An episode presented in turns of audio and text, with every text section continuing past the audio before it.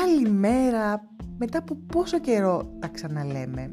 Καλώς ήλθες σε ένα νέο επεισόδιο του Mia More Let's Go και σήμερα θα μιλήσουμε για Νέα Υόρκη.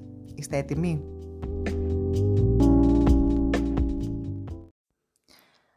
Αν υπάρχει ένα μέρος που πρέπει να επισκεφθείς έστω μία φορά στη ζωή σου, δεν είναι άλλο από την πόλη που δεν κοιμάται ποτέ.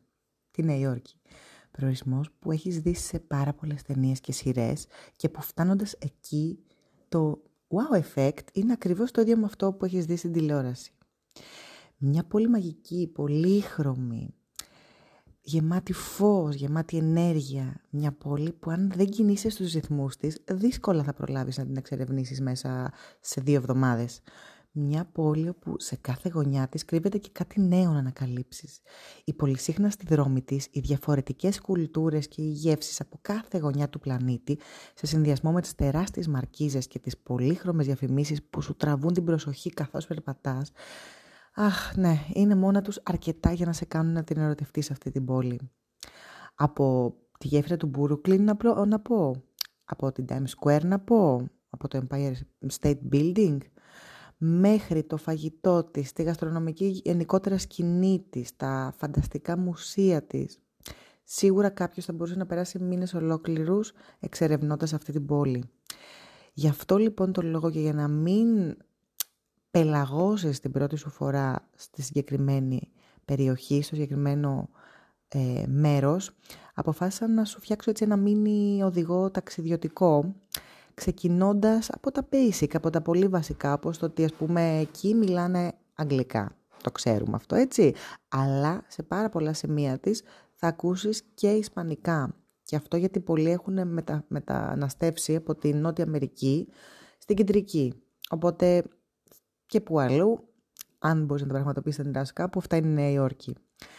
Το νόμισμά της φυσικά είναι το δολάριο. Μπορείς να χρησιμοποιείς full πιστοτικές κάρτες, full όμως και κυρίως και να κινηθείς και μέσω κινητού. Αν με ρωτήσεις τώρα, Μαρία, ποια είναι η καλύτερη περίοδος για να ταξιδέψω στη Νέα Υόρκη; Η αλήθεια είναι ότι όλο το χρόνο είναι super. Απλά προσωπικά θα πρότεινα αν θες να τη δεις στολισμένη, να πας την περίοδο που πήγα και εγώ, απλά λίγο πιο τέλος Νοέμβρη θα έλεγα, πριν από το χαμό του Δεκεμβρίου και του πολύ κόσμου. Αν τώρα θέλεις έτσι να έχεις πιο mild καιρό, πιο ευχάριστο καιρό, η καλύτερη εποχή είναι η Άνοιξη με διαφορά, Απρίλιο μέχρι Ιούνιο. Εγώ είχα πάει την περίοδο, την περίοδο που ήταν και το Cherry Blossom στην Ουάσιγκτον, Απρίλιο δεν κάνω λάθος και ήταν εξαιρετικά. Αν τώρα με ρωτάς για το ποια είναι η πιο οικονομική εποχή, θα σου έλεγα ότι μέσα Ιανουαρίου, τέλη Φεβρουαρίου. Και να θυμάσαι γενικά ότι, να όπως τώρα, ε, αυτή την περίοδο, αν πας στη Νέα Υόρκη, ε, κάνει πάρα πολύ κρύο, πάρα πολύ κρύο, οπότε μην το αμελήσεις, να έχεις μαζί σου ζεστά ρούχα, να σε κρατάνε έτσι ζεστός όσο ταξιδεύεις ε, και όσο περπατάς στην πόλη αυτή. Πάμε λίγο να δούμε όμως πώς μπορείς να κινηθείς γενικά στην πόλη αυτή.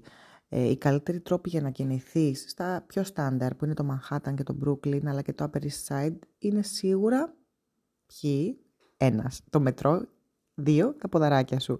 Βολεύει πάρα πολύ, θα αποφύγεις την τρελή κίνηση των δρόμων αν πας με το μετρό, ενώ παράλληλα είναι και πιο οικονομική εκδοχή του. Ε, το να περπατήσεις τέλος πάντων και το να πάρεις το μετρουδάκι. Το καλό με το μετρό είναι ότι μπορείς να, να χρησιμοποιήσει μόνο την κάρτα του κινητού σου. Δηλαδή για οποιαδήποτε μετακίνηση περνάς από τα μηχανήματα χτυπώντας το contactless ε, τέλος πάντων και είσαι κύριος ή κυρία. Τα τρένα λειτουργούν 24 ώρες την ημέρα και μπορείς ε, να κατεβάσεις από πριν και το χάρτη του New York City Metro για να είσαι σίγουρος ή σίγουρη για τις τάσεις και να μην κολλήσεις, να μην αγχώνεσαι. Φυσικά η άλλη οψιόν γιατί είναι γνωστή η Νέα Υόρκη, μάλλον και γιατί άλλο είναι γνωστή η Νέα Υόρκη, είναι για τα ταξί, τα κίτρινα ταξί. Θα σου έλεγα ότι είναι πανάκριβα. Παρ' όλα αυτά, αν θέλεις σε κάποιες περιπτώσεις να κινηθείς με ουμπεράκι, αξίζει. Απλά να ξέρεις ότι το minimum συνήθως είναι, είναι 10 δολάρια που θα χρειαστεί να δώσεις. Πού να μείνεις τώρα, λοιπόν. Έχουμε και λέμε η βασική, βασική ε, δήμη είναι το Bronx, το Brooklyn, το Manhattan, το Queens και το Staten Island. Όλα αυτά λοιπόν είναι τα πιο στάνταρ που θα μείνουν περισσότεροι ταξιδιώτες. Κάθε περιοχή έχει τη γοητεία της και υπάρχουν εντάξει, αμέτρητες γειτονιές. Εγώ θα σου έλεγα επειδή περισσότεροι περνούν το μεγαλύτερο τους χρόνο στο Μανχάταν, ε, να, τέλος πάντων να μείνεις εκεί.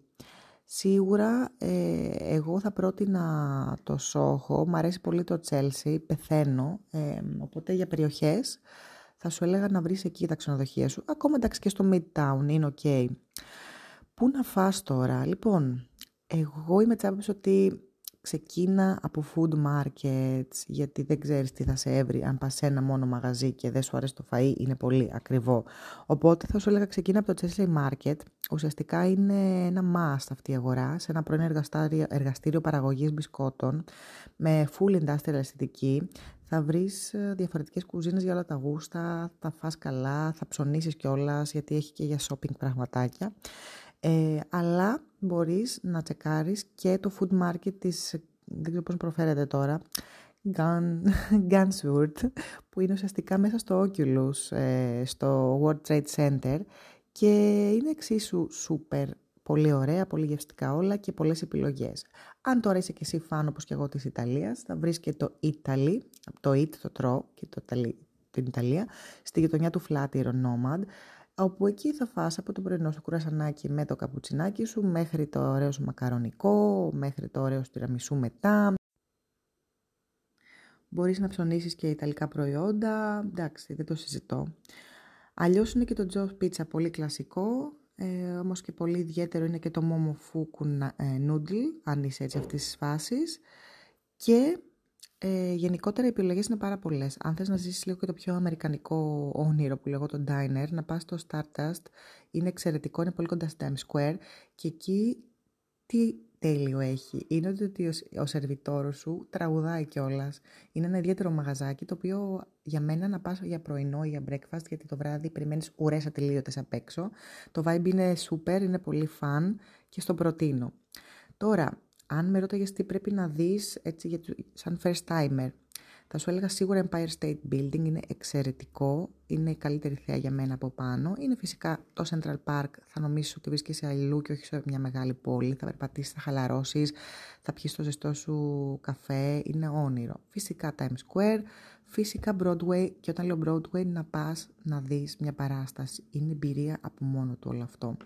Μετά ε, θα σου πω, επειδή εγώ αγαπώ και την περιοχή Chelsea όπως σου είπα, να πας στο Highline Park που είναι ουσιαστικά ένα πάρκο φτιαγμένο σε υπερυψωμένες γραμμές τρένου που πλέον δεν λειτουργούν, τέλος πάντων δεν περνάει τρένο και αποφάσισαν να, πούμε, να το φτιάξουν έτσι ώστε να μπορεί ο Νεορκέζος να κάνει τις βόλτες του, να έχει τέλος πάντων λίγο ακόμα πράσινο ρε παιδί μου σε αυτή την τόσο τεράστια γεμάτη ε, ουρανοξύστες πόλη. Σίγουρα να πας στο Little Italy και το Chinatown, να νιώσεις έτσι για λίγο ότι βρίσκεσαι στην Ιταλία και στην Κίνα. Και φυσικά εντάξει ε, πρέπει να πας μέχρι το Liberty Island, αξίζει μια βόλτα με ferry boat, θα το πάρεις από το Battery Park και θα φτάσεις στο διάσημο αγάλμα της ελευθερίας. Η πρότασή μου εδώ είναι ότι γενικά για όλες τις δραστηριότητες που μπορείς κλείσε βρες City Pass, δηλαδή μια καρτούλα η οποία την προαγοράζεις, προκλίνεις και τις εισόδους σε διάφορα μνημεία και αξιοθέατα και γενικά έχεις μια έκπτωση, αξίζει πάρα πολύ. Εγώ χρησιμοποίησα τη City Pass και ουσιαστικά τι κάνει, περιλαμβάνει 10 εισόδους σε μουσεία, αξιοθέατα και εσύ διαλέγεις τα 5 από αυτά, δικαιούσα τα 5 από αυτά, κλείνεις θέση και πας κυρίως κυρία.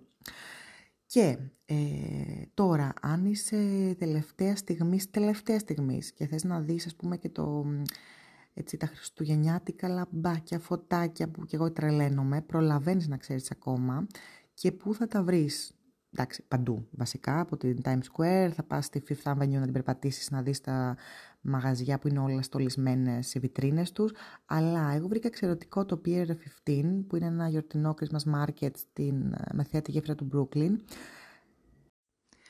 Φυσικά θα πας στο Rockefeller Center να δεις το Christmas tree τους, είναι εξαιρετικό. Θα πας στο bar 54, αν θες να πιεις γιορτινά κοκτέιλ μέχρι το ξημέρωμα. Και τώρα μια άλλη φανταστική περιοχή είναι το Diker, Χριστέ μου είμαι και με, με, τις, με τις προφορές πολύ λάθος, Diker Heights Christmas Lights, είναι η πιο γιορτινή γειτονιά της Νέας Υόρκης, βρίσκεται στο Brooklyn, δεν είναι τόσο εύκολα προσβάσιμη, αλλά αλλά είναι φανταστικό το μέρος, φανταστική ε, όλη η γειτονιά, θα νιώσεις σαν παιδάκι, θα βγάλεις τρελές φωτογραφίες, θα δεις όλα αυτά τα υπέροχα στολίδια, φωτάκια που έχουν στολίσει εκεί οι γείτονες και πραγματικά είτε πας με οικογένεια, είτε πας με φίλους, θα ξετρελαθείτε. Όπως και να έχει, ε, η Νέα Υόρκη είναι unlimited, θα μπορούσα να σου μιλάω όλη την ημέρα, αλλά νομίζω ότι έτσι για first timer, για ένα ταξίδι που κάνει πρώτη φορά κανείς, νομίζω ότι σου είπα τα απαραίτητα. Και φυσικά το τελικό και σημαντικότερο σου ερώτημα είναι πώς πας μέχρι εκεί. Εγώ προτείνω την Emirates γιατί έχει απευθείας πτήσεις σε 9 ή 10 ώρες το πολύ. Έχεις φτάσει απευθείας από την Αθήνα. Ε, και για μένα ήταν μια από τις πιο ωραίες εμπειρίες το έζησα έτσι και λίγο πιο λόγω γιορτών στην business class που ήταν από μόνη μια φανταστική εμπειρία και γενικά για μένα Emirates Direct Flight και φτάνεις, ξεμπερδεύεις και ζεις το όνειρό σου.